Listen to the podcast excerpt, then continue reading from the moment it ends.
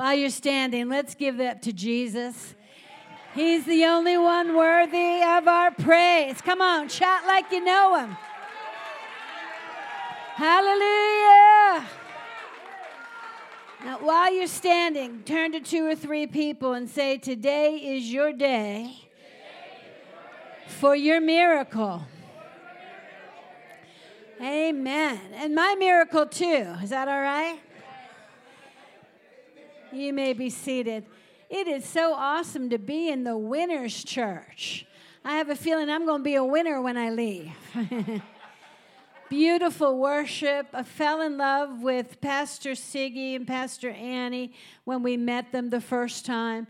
And I was telling him today, I remember, you know, we had about a, a, year and a half of impartation services that my dad did after my mother passed away. That's why I knew it was 2011. Um, but uh, we said, look, until the Lord takes him home, he's got something to impart. And even if he has to read his services and sit and, and uh, lay hands on people, then that's what he's going to do. And he loved it. We had so many um, pastors come through, but I remember the day y'all came through. Well, first of all, who's named Siggy anyway? You know, it'll stick in your head, won't it? But I saw something on uh, your pastors, and obviously they didn't even know they were pastoring yet. Um, but God knew. You see, the one thing about evangelists, we've been in a lot of churches. We know the good, the bad, and the ugly. We know what we would do and what we wouldn't do. And most evangelists, we want to see God move in a, in a geographical area in a way where we're not just playing church. There's a lot of religion out there. There's a lot of um, people who get stuck in a rut. They think there's only one way to approach God and to, to do what God does. But when you've been around the anointing and when you've seen God perform miracles and when you've been interrupted in your messages, which I have in Costa Rica, my uh, I could tell that story maybe tonight. Uh, one of the first places the Lord led me after my dad passed was Costa Rica, and even I couldn't even finish the message. Jesus interrupted me, came right on the field, and people were getting saved and healed. I didn't even have to touch him. I was in Guapiles. And um, so there's so much that we see. We've learned that if it's the same old, same old, it ain't God. Because He is, His mercies are what? New every morning. So that means every day we should see something we haven't seen before. Amen? Amen. So I want to share some things with you. Before I do, I, I, get so caught up in the word, sometimes I forget to tell you about the book table. All kinds of stuff I want you to look at. We've bought, brought a lot of RW stuff. Uh, if you have an interest in tent evangelism, my dad was a tent evangelist. He went into the inner cities, he worked with A.A. Allen.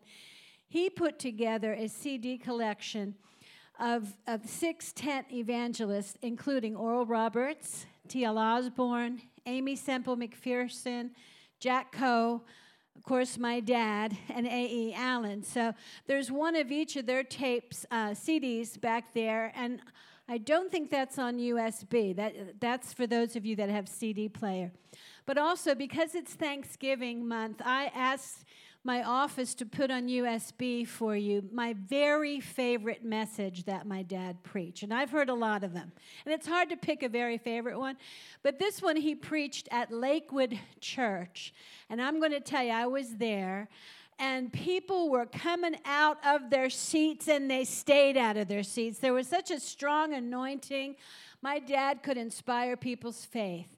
And it's called Bless the Lord, I Get All the Benefits. And we, we uh, tell people about that every Thanksgiving because I believe we should cultivate an atmosphere of gratitude every day. Do you believe that? So go check it out. We've got gift books. I, I was part of uh, 50 women authors that were uh, did a devotional book. It's called The Invitation. I love to give it to women that are not saved. Everybody needs a little hope and inspiration, right? That's a good way to give it to them. But every one of those devotionals will lead them to God. And then uh, we've got a book that I co wrote with my dad posthumously, and that's the book of his miracles. It's called The Anointing for Miracles, and I give you the daughter's eye view of what I witnessed uh, in his life, in my mother's life.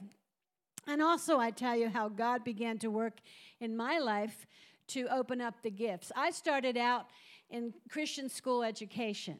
I planted a school in New York City, and it was during that time that God called me to preach.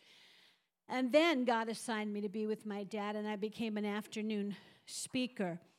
But uh, God had to develop in me the gifts because I thought they were only assigned to one or two people. You know what I mean? I'm a great teacher, dad's the healer. But when you are dealing with people in the inner cities and they come under the tent, a lecture isn't going to help them. You know, they need that uh, authority that comes from the Word of God. They need that to be released in their life, and God had to teach me that. How many of you know we all have to learn, right? right. So, uh, whatever the Lord directs you to back there, we've priced them very fairly. Take them all home if you want to. So, this message. It was birth. I was telling Pastor Siggy, I was watching an interview of a man I never heard of. He's the pastor of James River Church in Springfield, Missouri. And he was being interviewed by Jimmy Evans, and he was talking about revival. And I actually went to uh, undergraduate school in Springfield, Missouri. And I went to a lot of churches in Springfield, Missouri. And so, if somebody were to say to me, Donna, guess where the next great revival is taking place? The last city on my checklist would be Springfield, Missouri. So that's why that interview got me my attention. I was listening to this pastor talk about the miracles that were taking place, and he was telling me something I didn't know that Springfield has become the third worst city in Missouri. And that has to do with drugs and violence and suicide. Nothing, it was the Bible Belt when I went there.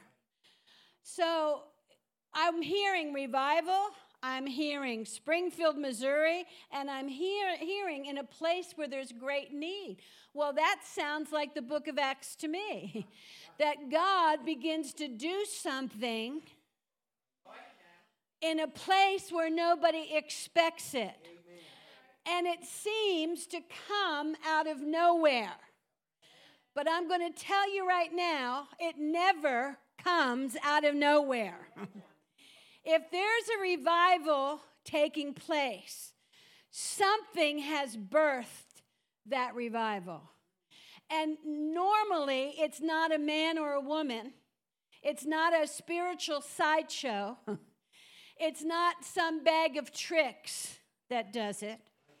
But if you investigate the historical revivals, you will find out that more times than not, they were birthed through people who decided to pray. And I'm going to tell you something we in the American church, we've gotten really good at doing church. We've gotten really good at the worship experience. We've got eloquent speakers. We've got people, like you say, that know how to work and manipulate social media.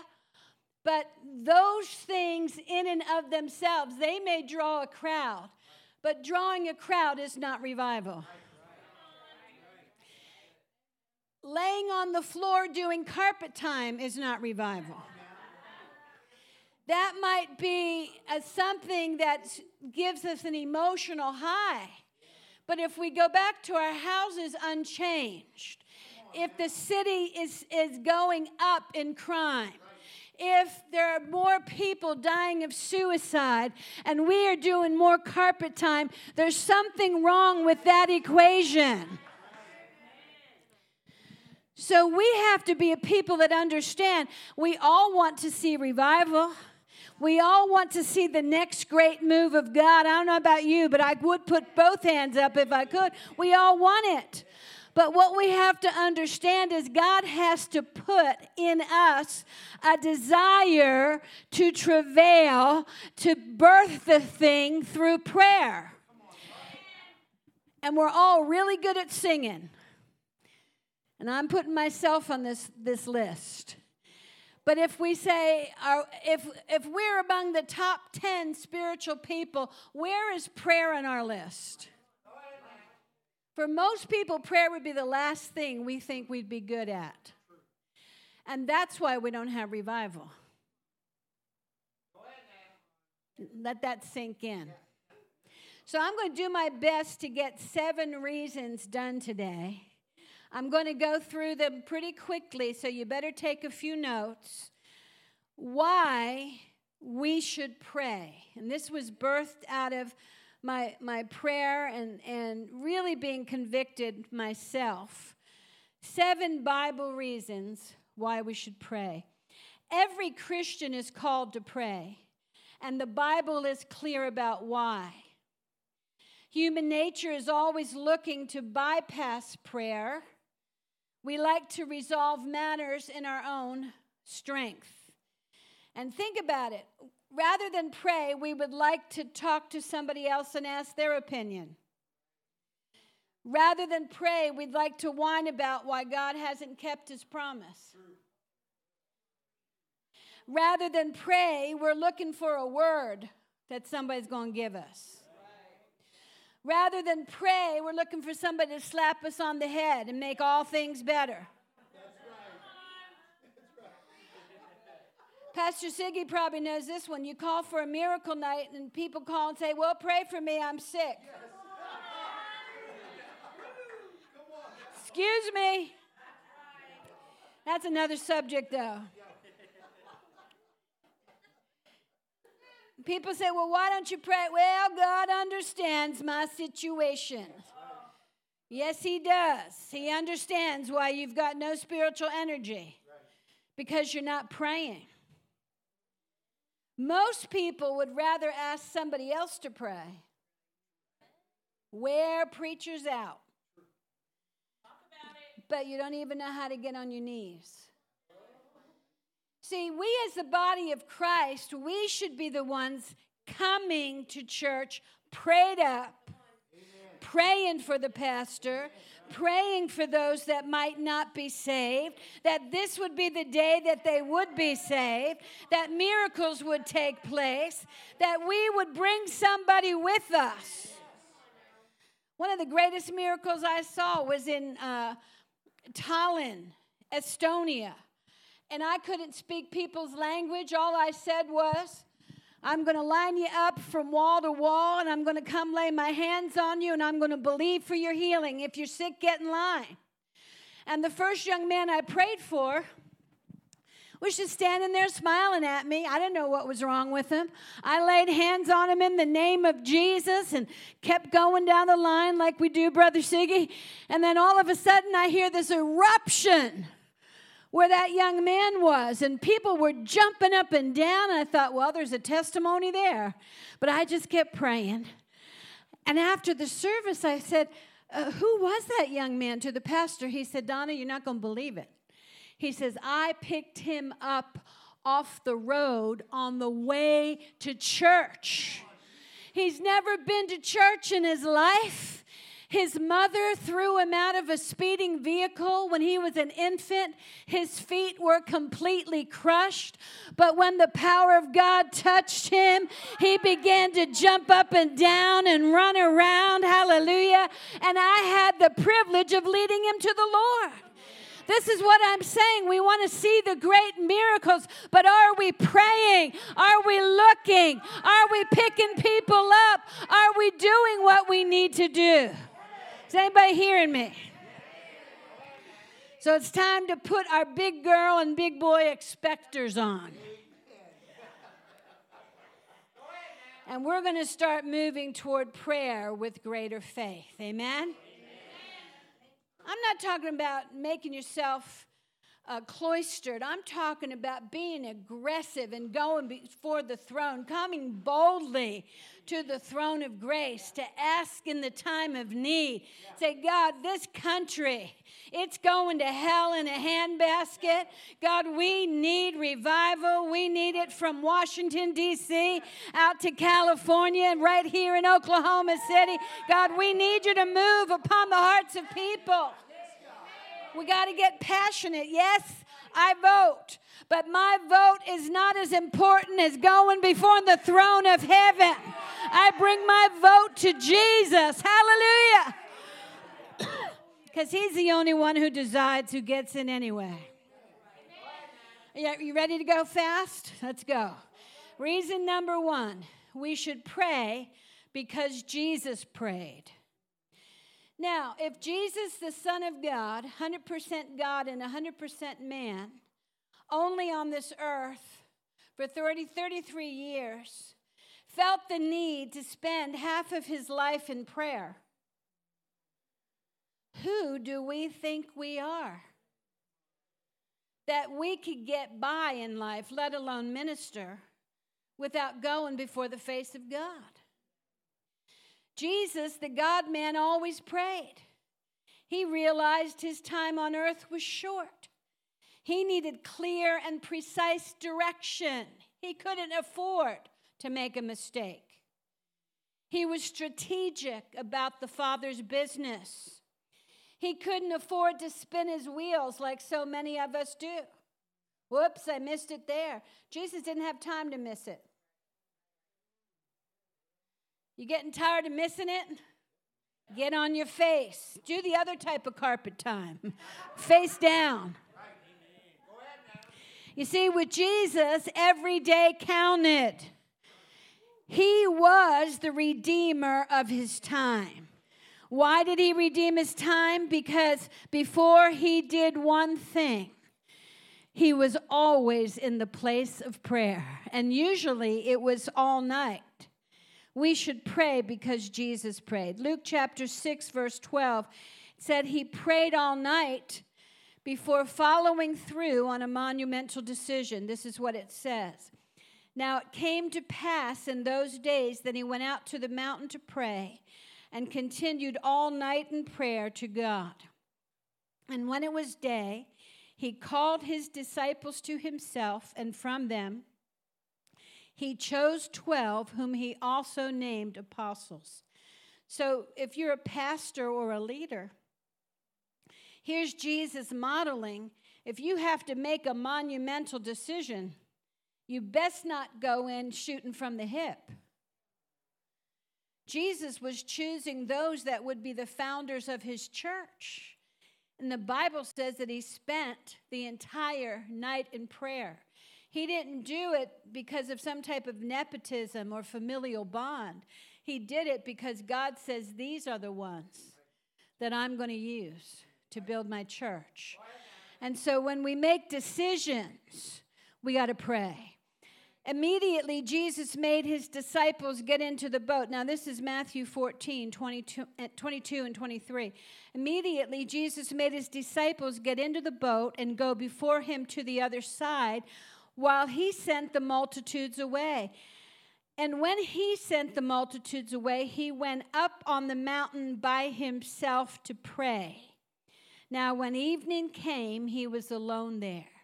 So I want you to notice this about Jesus' life. When he went to pray, he was alone. That means he shut the door. He turned off the cell phone. He shut down the TV. You hearing me? He didn't have one eye on Facebook when he prayed. It wasn't a headache prayer. Oh, Lord, thank you so much for all you do for me, God. he spent time with his father on the mountain. He was intentional about what he was praying about both times. He was purposeful. He wanted God's will for what he was about to do.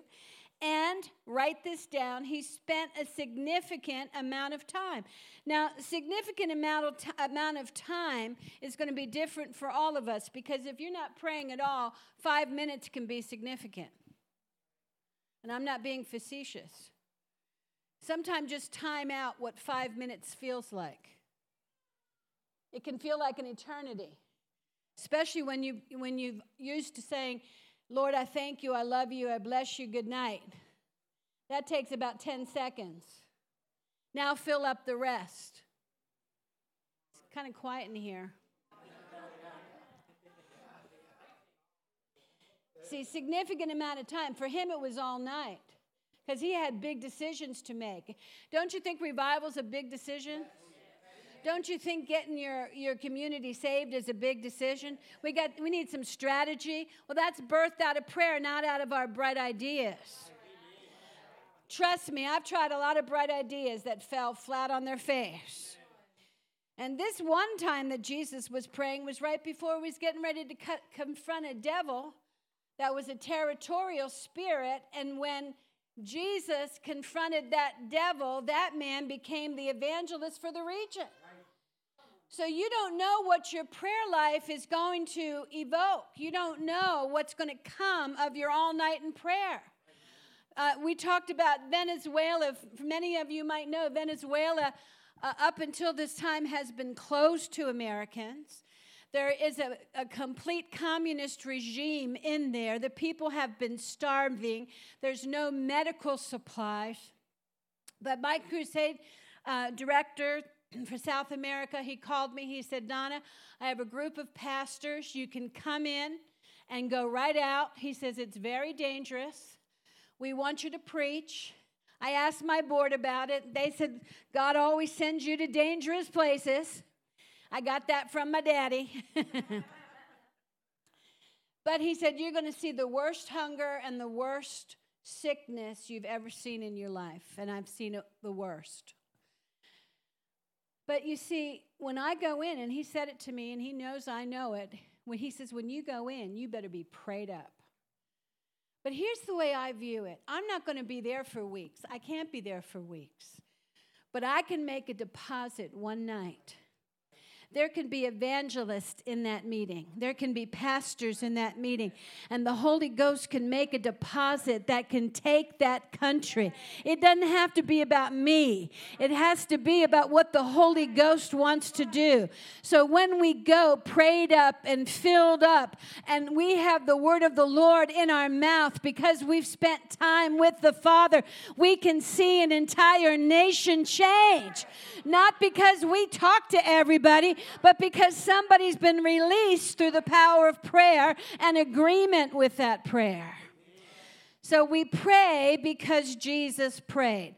Reason number two, we pray because Jesus expects us to pray. In Matthew 6, Jesus repeatedly says, and when you pray. He never said, if you pray. He said, when you pray. And then he took it a step further and said, when you pray, pray in this manner. He gave us the pattern of how to pray. Now, Larry Lea made this very clear to us. I believe he got it from Dr. Cho. And um, it's praying through an hour by following the Lord's Prayer. Our Father who art in heaven, hallowed be thy name. Worship. Let thy kingdom come. Lord, let your kingdom be established on earth right here in my family, right here in Oklahoma City. God, I pray that you will deal with the kingdoms of this world, Lord, and let the kingdom of heaven be established in your power and authority right here, God. Let your will be done. Father, it's not your will for drugs to operate like they do in my neighborhood. It's not your will that our children are being taken captive by the, by the demons of hell. It's not your will that our young people are committing suicide. It's not your will that people are dying of COVID. Lord, let your will be done. And so we begin to pray the pattern of the Lord's Prayer through the unction of the Holy Spirit, and things begin to change. Is anybody hearing me? So Jesus gave us the admonition to pray, He taught us how to pray. He also expects us to fast and pray for greater results. But I'll let you alone today. Let's get the habit of prayer down first, because then you'll have the strength to fast. Number three, the reason number three, prayer affects our outcomes. In Matthew chapter 6, verse 6, Jesus said, But you, when you pray, go into your room, and when you've shut your door, pray to your Father who's in the secret place. There's so much in that. The shutting the door, the getting alone with God. We've already talked about that. And your father, now don't miss this part, your father who sees you in the secret place. In other words, you're not at the party, you're not hanging out, you're not tripping with your friends, you're not doing all that stuff. Your father who sees you paying the price in prayer will reward you openly. See, we all want the reward. We all want to be the one who's got that 10,000 seat crusade. We all want to be the one that gets the credit for taking our city for God. We all want to be the one that has the outstanding miracles. To me, that's the reward of prayer. But if we're not praying, we haven't earned it. I mean, that's not really what the Bible says, but there is something there's reward that's given to those that will sacrifice in prayer. Say, let's let's establish this by at least two. Hebrews 11, 6. But without faith it is impossible to please him, for he who comes to God must believe that he is, and that he is what? A rewarder of those who sit on the front row in church. He's a rewarder of those that sing the loudest. He's a rewarder of those that really know how to boogie for Christ. I'm showing my age now. He's a rewarder of those who diligently seek Him. So when we go to pray, we go with joy, knowing that our Father sees us going into that prayer closet and that He has a reward waiting for us. How many of us have missed our reward because we've missed our time with God? How many of you are believing for unsaved loved ones? How many of you you say the only reward I want is to see them in heaven? Well, if that's the only reward you're going for, get your face into the secret place. And I'm saying the same thing to me. Hallelujah. Lord, help us. What are the rewards of prayer? Well, the first reward of prayer is God Himself. You know, how many of you, when you've, you've been caught up in prayer, you know, just praying in the Holy Spirit, you feel that presence, that warm presence come into your room. The atmosphere begins to change, and you know that Jesus is right there with you. You can't buy that with money. You really can't. That's, that's a reward. Jesus himself is the reward the fellowship, the friendship. But he also says this He says that those that seek him, he reveals his secrets to them.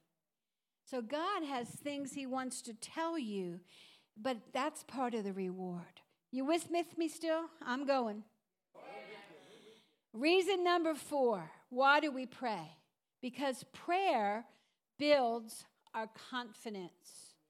You could say prayer builds our faith. When we go out to witness to somebody or we lay hands on somebody, it's prayer that builds our confidence. 1 John 5:14. Now this is the confidence that we have in him that if we ask anything according to his will, he hears us. Verse 15, and if we know that he hears us, whatever we ask, somebody say whatever. Whatever we ask, we know that we have the petitions that we have asked of Him. Isn't that a powerful verse to bring before the throne of God and say, Lord, you said whatever I ask. Lord, that's my son who's on drugs. That's my daughter who's behind bars. That's my grandchild, Lord, that hasn't been to church ever in their life, Lord. You said, whatever I ask. You see, and, and as we speak his words back to him, God is one who fulfills his word, right? He doesn't allow those words to come back to him void, the Bible says. So the more we pray, the more we know when we are praying the will of God. The more we pray, the more we know when the answer is on the way. The old timers used to call this praying through. When you are in the habit of prayer, there's sometimes, uh, and those of you that are intercessors will know this, There there's sometimes that you can be praying about something all day long, just all day long, and you still feel what we call burden. it's heavy on your heart, it's not released yet. But then at some point, you feel that thing lift, and you know the answer's on the way. Sometimes you can pray five minutes. Five minutes, and you're praying in the Holy Ghost, and you're praying in the Holy, and there's an earnestness, and you feel it lift, and you know the answer's on the way. So there's no set time, but we know as we become, familiar with the movings of the Holy Spirit, we know when we have touched God and when the answer's on the way, it may not come tonight or tomorrow, but we know God's heard us. Let me tell you a little story. I was I remember I was having a, a shoulder issue for about 3 months. I couldn't lift my arm past like halfway. The shoulder was frozen. And so when I went to uh, physical therapy for them to work on it, it seemed like it got worse. I couldn't lift it at all. I couldn't do this, I couldn't do that. And uh, I thought, Lord, you're going to have to do something. Well, I heard in Oklahoma City that there was a healing evangelist coming. And right away, I said, I'm going to go get healed. And I drove the five and a half hours, and they were really kind. They knew who I was. They put me in the front row. I didn't come to hear anybody preach, I came to get healed, just being honest. I know the movings of the Holy Spirit. And this particular gentleman knew how to establish the worship atmosphere. So I'm worshiping God, and I felt that healing anointing come in the room. So all of a sudden, I start moving my arms. I said, Okay, Lord, you're troubling the waters. You know, and I, I said, I tried to lift it. Oh, couldn't. Nope, still stiff. That's okay. I went back and forth went back and forth. And, you know, still, still a little stiff. I kept trying. Nope, not there. Thank you, Jesus. I know you're here to heal me. I just kept going, moving it. Well, I went and drove all the way back to Tyler, and I still couldn't move it, but I knew in my heart I was healed. Everybody say three days later. I forgot completely about. But I got out of the shower and was towel drying my hair and got the hair dryer out, and I was, and suddenly it dawned on me. What arm is that? Wait, maybe it was this one. No, it was this one. Look at God. You know, and I begin to move that thing all around. Listen, it may not come that same day. But if you know how to pray, you know when the answer comes. Hallelujah. You'll sense that I'm already here. I have the petitions that I ask of Him. See, look, the more we pray, the more confident we become in Him. And the quicker we go back to the place of prayer. Now, I want you to hear this. This is worth writing down. The devil is always trying to steal our confidence by giving false evidence. He is a master manipulator. He's always throwing up smoke screens. He wants you to believe a lie. That's a seducing spirit. And so that's why when we pray, we pray with the document in our hand. I don't care what smoke screen you're showing me or what kind of false evidence, but my word says. It is written, like Jesus taught us, right? This is the way we pray. We say, God, I thank you. It's already part of divine covenant. I don't have to make it happen. You already made it happen. It's signed in the blood of Jesus. Hallelujah. And it's already done. See, when you can begin to preach back to God what He's preached to you, the devil can't stand all that word. He hates it. And the more we pray and the more we pray with the Word of God, the greater our declarations will be. Many of you know who Dodie Osteen is. Uh, she's still alive and kicking, 80 some years of age. But years and years ago, long before I met her, she was diagnosed with cancer. And she was told that she'd be dead in two weeks. Very fast moving cancer. And she said when she got home to her house, the only thing she could hear in her ear was cancer. And it was a loud voice. And she said the only thing she knew how to do was get every healing scripture she could find. And she got them on the floor, and she'd get out on the floor herself. And every day she'd quote back to God the healing scriptures and she'd say them out loud. And she said the more she said them, that loud voice, cancer, got lower. Cancer. And she said, I got him. And so she got louder. I am healed by his stripes. He blesses my food and my water. He takes sickness from the midst of me. He forgives all my iniquity. He heals all my diseases. She said, at the end of the week, she heard like the little mouse, cancer. She said, I knew it. I'm healed. I'm healed. He's a lying devil. She went back to the doctor. He was scratching his head. Don't you love it when God causes doctors to scratch their head? See, this thing that we're in, we're, we are doing it as emissaries of the Lord Jesus Christ. We're different than the rest of society out there. The just shall live by faith and faith in the Word of God. Hallelujah. Reason number five prayer affects our society.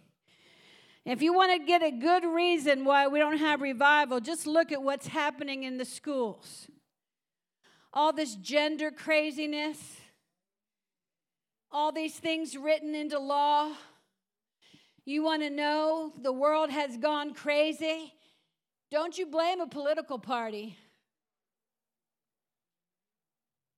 The blame is on a prayerless church. 1 Timothy 2 1 through 4. Therefore, I exhort, first of all, that supplications, that's prayer with tears. When's the last time that's happened? Prayers, intercessions, and giving of thanks be made for all men. I get so mad when I read that scripture. Because there's certain people I can't give thanks for. Lord, I, I can't give thanks for that. But he says, for kings and all who are in authority, that we might lead a quiet and peaceful life in all godliness and reverence. Why didn't we give thanks when we had a righteous person in office? That might be a reason why we have a you know what in office. For this is good and acceptable in the sight of God our Savior, who desires all men to be saved and come to the knowledge of the truth. You see, prayer is what causes us to live peaceably. It's not necessarily saying that everybody who's going to be in office is going to be a Christian. That's not what it's saying. But it does say that prayer makes a difference. We don't blame the political party, but we blame a church that's lost its hope and lost faith. Now, listen. I am I am of a political party that sometimes disappoints me. And I ha- I do vote and I do have favorites. But I don't preach it. Because there is no person that can take the place and the role of Jesus. And I don't know about you, I've found a lot of people in the church that's disappointed me. So, how much more a political party is going to disappoint me? See, it's not about playing favorites. It's about, look, God, we need to get this revival underway. Whoever's in office doesn't matter. Now, I'll do my part, I'll vote, whatever. But I'm not going to take the pulpit and preach about political parties. Not going to do it. Why? Because I'm not so convinced that either political party is going to change this nation. But I know what the Bible says, Second Chronicles 7:14. If my people who are called by my name will humble themselves and pray and turn from their wicked ways. It's quiet in here. then I will hear from heaven and heal their land. So to me, that's the checklist. First of all, have I humbled myself before God? Have I been praying? Is there any wicked way in me, God? Lord, I want revival. Our land needs to be healed. Some of the great revivals were birthed out of two women praying. They met in a church, two blind women pray, praying. I believe that was the Hebrides revival. It began through prayer. It doesn't take a whole lot. It takes people who are earnest before the Lord. Hallelujah. You know, I was I was just talking to a friend of mine yesterday. Her husband had an opportunity to go to Seoul, Korea and meet with the successor of Dr. Cho. And uh, it, those of you who don't know, Dr. Cho at one time had the largest church in the world. I believe it was about 600,000 at, at its peak. It's still the largest church in the world. But I heard this when I was in South Korea, and it was corroborated by my friend that even though Pastor Cho and his mother in law actually began the prayer movement that started revival back in the 60s and 70s, the next generation hasn't picked it up. And what I was told that the next generation, we're talking about the 30 somethings, the 20 somethings, they went the way of the United States. Materialism, iPhones, Hollywood, style, music. Anybody hearing me? More familiar with the things of the world. And what does the Bible say? If you love the world, the love of the Father is not in you. So if we give our hearts over to the love of the world, don't fool yourself in thinking that you're going to spend time in prayer. I don't care if it's Vanna White. I don't care, you know, if it's the news. I don't care what it is. If anything's taken the place of prayer, we got to say, God, forgive me. Because we can complain about how bad things are all we want, but if we really want revival, we got to take God at His word. If my people. Aren't you glad I'm preaching such a. I'm giving you meat and potatoes today. I'll give you a little dessert tonight, okay?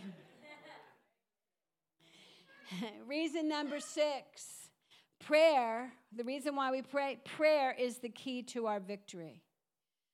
Everywhere I go, I find depressed Christians oppressed Christians, Christians about to give up, Christians in and out of the world. I don't know if you ever run into them, but that it's a, it's a key sign that there are people that aren't committed to being in the presence of God. Ephesians chapter 6, verse 10, you know it. Finally, my brethren, be strong in the Lord and in the power of his might. Put on the whole armor of God that you may be able to stand against the wiles of the devil. For we do not wrestle against flesh and blood, but against principalities, against powers, against the rulers of the darkness of this age, against spiritual hosts of wickedness in the heavenly places. Sometime ask the Lord to take your, uh, your eyes and open up to let you see who you're really fighting against. I'm going to tell you, it's not your mother in law. You have a horde of demonic forces that are trying to discourage you and hinder you from prayer. Stand therefore, having girded your waist with truth, having put on the breastplate of righteousness, and having shod your feet with the preparation of the gospel of peace. Above all, taking the shield of faith with which you'll be able to quench some of the fiery darks of the wicked one. All. Oh and take the helmet of salvation and the sword of the Spirit, which is the Word of God, praying a few times a week. That would say? Praying on Sunday. Praying when you feel good. Praying when things get desperate. Praying always with all prayer and supplication in the Spirit, being watchful to this end, with all perseverance and supplication for all the saints. See, what we have to understand demonic hordes are always fighting against us. This is why we sometimes see a person who's got one sickness after another. You ever see that kind of person? One sickness after another. That's a spirit of infirmity. You see people that have anger that come up in the, in the midst, seemingly out of nowhere, right? That's a spirit that evokes anger. Weariness, people who are young and strong and eat healthy, but they don't have enough strength to get through their day. Weariness, it's besetting, it's tormenting. There's constant lies. I get this a lot in my head of unworthiness or you don't have enough to make it. Does anybody else have that? Or the feeling like you'll never fulfill the call of God on your life. See, these are lies the enemy. He knows how to push our buttons. Maybe, you know, our Facebook post didn't get as many likes as our friends. Oh Lord, I'm backslidden. Oh Lord, I didn't have the anointing on that one. Oh God, help me. I mean, come on. Can we get any more petty? I mean, seriously. Our loins girded about with truth. The enemy is going, now I want you to hear this. The enemy is going for our core. And in war, back in the Roman day, that's why they made sure there was a shield, something around their heart, something around that soft place, that core of strength, because they could easily take somebody out by thrusting a sword through.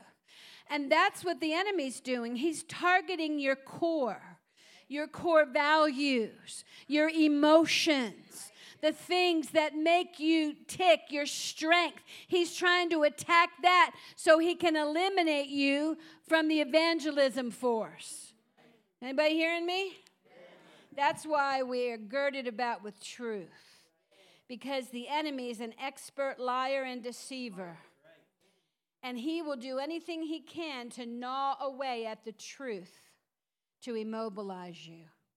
He attacks our feet, always coming against our forward movement.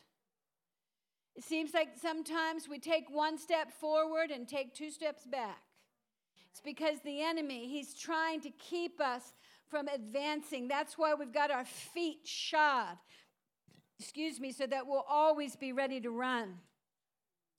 He attacks our minds, the full frontal assault, but prayer, strong prayer, unrelenting prayer, even violent prayer, the sword of the Spirit in our hands, right? Which is the Word of God this is the way we combat the strategies of the enemy. I want to give you reason number seven, and I don't hear this preached too often. You search the scriptures on your own, but I'm sad that it's not preached too often. But I believe prayer keeps us rapture ready. There is a doctrine in the church Rapture is one of them. But the one that's most prevalent in the New Testament is the doctrine of preparedness or watchfulness. Jesus told us to be watchful, that that day doesn't come upon us like a thief in the night. He told us not to be asleep, told us to be alert, watch, therefore. And prayer in the, in the night watches was for that reason that there was always within the body of Christ somebody that was alert to what was going on in the spirit realm. And see, we don't all have to stay up all night long, but God can call Cherie Hey, out of her bed at 2 o'clock, she's wide awake. Well, why am I awake at 2 o'clock, God? It's not to take the puppy out. That was me the last week. but why, why, am I, why am I awake at 2 o'clock, God? And we begin to pray. I remember Jack Hayford. How many remember that name? He used to say that he'd wake up at 3 o'clock in the morning, and sometimes it was just because he ate something the night before, but sometimes the Lord had to get up to pray. So he didn't want to lose sleep, and he said, Lord, if you're calling me to get up to pray, let wake me up exactly at 309. And then I'll know it's you. And he say many, many, many, many times he'd wake up and the clock said 309. And he'd get up and pray for an hour. Sometimes he'd get up at 302, he went back to sleep. See, if we were that alert to the Lord, that, Lord, you need me to pray, you need me, who is it, God? Do you ever have that feeling? Like God's put, who am I praying for, Lord? The Holy Ghost just begins to, and sometimes He tells you, and sometimes He doesn't. But we better be ones that are on the ready, prepared, and watchful with a daily humility before God. He, the Bible talks about we're those that look for and love His appearance. You looking for him? I am. My dad used to say it this way I stopped looking for him. I'm just listening right now. I'm listening for the sound of that trumpet. See, all attitudes that are birthed and strengthened through prayer and the Word of God are ones that keep our heart ready to meet Jesus. This is what Jude says, Jude, verse 20. But you, beloved, building yourselves up on your most holy faith, praying in the Holy Spirit. Keep yourselves in the love of God. You see, that's that rapture ready. Looking for the mercy of our Lord Jesus Christ unto eternal life. I was holding my puppy. Those of you that don't know, I, am so thankful to Cherie. She she gave me a, an opportunity to take a nap yesterday. she watched my little baby, and Titus did too. Um, my niece has her today. But I was holding my little puppy the other day, and I just began to pray in the Holy Ghost. And this squirmy little wiggle worm, who's usually trying to get out of my arms, when I was holding her and I was praying in the Holy Ghost, she just stopped and she looked up at me and she put her head down like she was praying too. Listen, we don't know. There's, we don't know what is communicated through our prayer language. The presence of God is literally with us when we're praying. You want the devil out of your room real quick? Pray in the Holy Ghost. He hates it. You want those evil thoughts out of your mind? Pray in the Holy Ghost.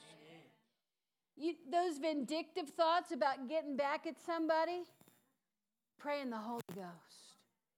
Right? That, that worry that tries to keep us up at night because we don't know how we're going to pay the next bill, pray in the Holy Ghost. You see, we are people who we can be the birthers of revival if we'll just get away from the hype. Because hype doesn't bring revival.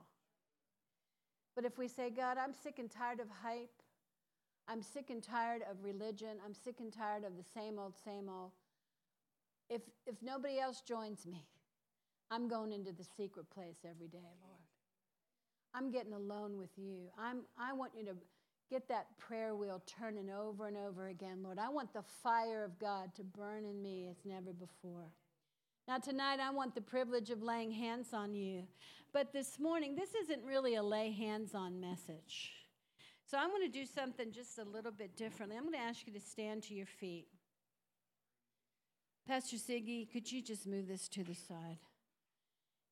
Move back here just a little bit. If you say, Donna, as you're preaching, my heart was saying, I really need to get back to the basics, that first things first, and really get an intense relationship with prayer. Would you agree with me that something could be imparted in my life right now? If that's you, I'm not going to ask for a raise of hands. Just come and join me down here. Just come stand around this altar saying, That's me. I want to see revival birthed and I want to have a part of it. I work hard, but I want to work at prayer. Amen. Amen. Just stretch your hands toward heaven. And would you just begin to pray in the Holy Ghost? Yeah, come on, just pray in the Holy Ghost. Just begin to release all of your concerns, your heaviness to God, all the excuses, all of the things that we've been distracted by. Oh, Remando Roshikete Si Koro. Rasa Saradi Shiandoneri.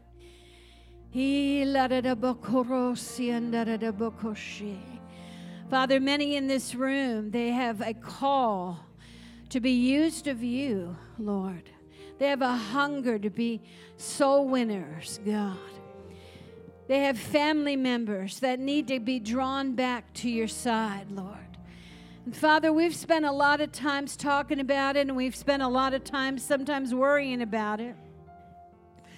But Lord, I pray that there'll come a turn in our spirit, there'll come a turn in our confidence, God. That we will begin to rise up with the authority that you've given us through the power of the Holy Spirit, God. And we will begin to declare who you are in our lives that God, we will begin to call down the kingdom of heaven into this world. Let it be done on earth as it is in heaven today, God. I thank you, Lord, that you're going to give us a baptism of prayer, a baptism of fire. That, Lord, in our spirit, there'll be an intensity that even as we're walking down the street, God, that prayer wheel would be turning. Lord, that you'll wake us up in the middle of the night and we'll begin to intercede for somebody, Lord. Father, you'll begin to put your agenda on our hearts. The agenda for Oklahoma City. The agenda, Lord, for Oklahoma. The agenda for our nation the agenda for the nations of the world. Lord, let it be done on earth that's in your heart. Your will be done. Come on, pray it out right now. Pray it out. Lord, so many desire to have miracles and healing released through their hands and fingertips. I ask you, God, that that spirit of prayer will begin to birth a hunger. Father, that we will have a confidence in prayer. We'll have a release of faith, Lord. We'll see what you are doing and we'll call it out in the name of Jesus. Father, I thank you that you're opening up our eyes, that we're not living according to our world's culture, but we're living according to the culture of the kingdom of heaven. So ribato koroshi. Rando rokotoshi. Randarabakoroshi. Father, I thank you that the Winners Church, we will not be a, a, church that's dependent upon a man or a woman, but we will be those that are dependent only on the power and the authority of God. Strengthen us in our core.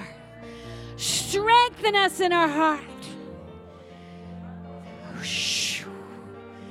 I take authority over every lying spirit, every spirit of confusion, every spirit of doubt, every spirit of oppression, and I command you in the name of Jesus be gone! Be gone, you lying devil. Now just lift up your hands and begin to praise Him. Come on, praise Him. Praise Him. Praise Him for that river of life. That river of life. That river of life. Oh, it flows from the throne, it flows through me, it touches lives, it brings transformation.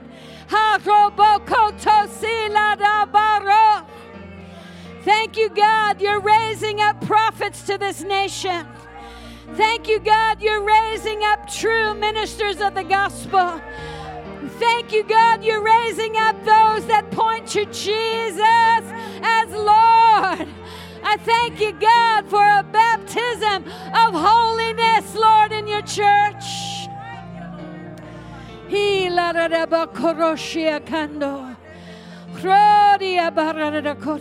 Now just pray in the Holy Ghost.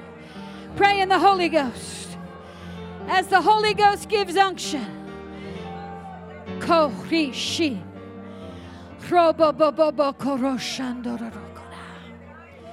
Oh, Ramanda Karashia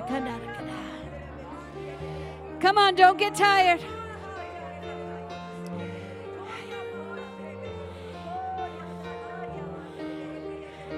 Okay, here's what I want you to do. I can do this here because you guys are a little weird. I want you to walk up and down the aisles, all around the front, and I want you to start praying for the next service. That God is going to draw in the unsaved, those that are going to give their hearts to Jesus, and that the Holy Ghost is going to fall on them. Even tonight, some of you are going to bring somebody back tonight. And God's going to do a work. I release you to go do that praying right now. Come on, do it up and down the aisles, in and out of the seats. Come on, pray out loud and on purpose. That's it. Lord, fill this place with your glory. Fill this place. Lord, I pray there won't be room enough to contain those that are coming to know you, drawing men and women, boys and girls. Thank you, God. Drawing the hungry, setting the hungry free.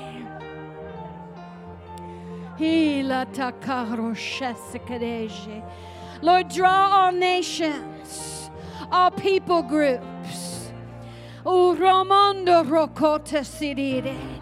Raise up mighty men and women from the teenage community, God. Raise them up.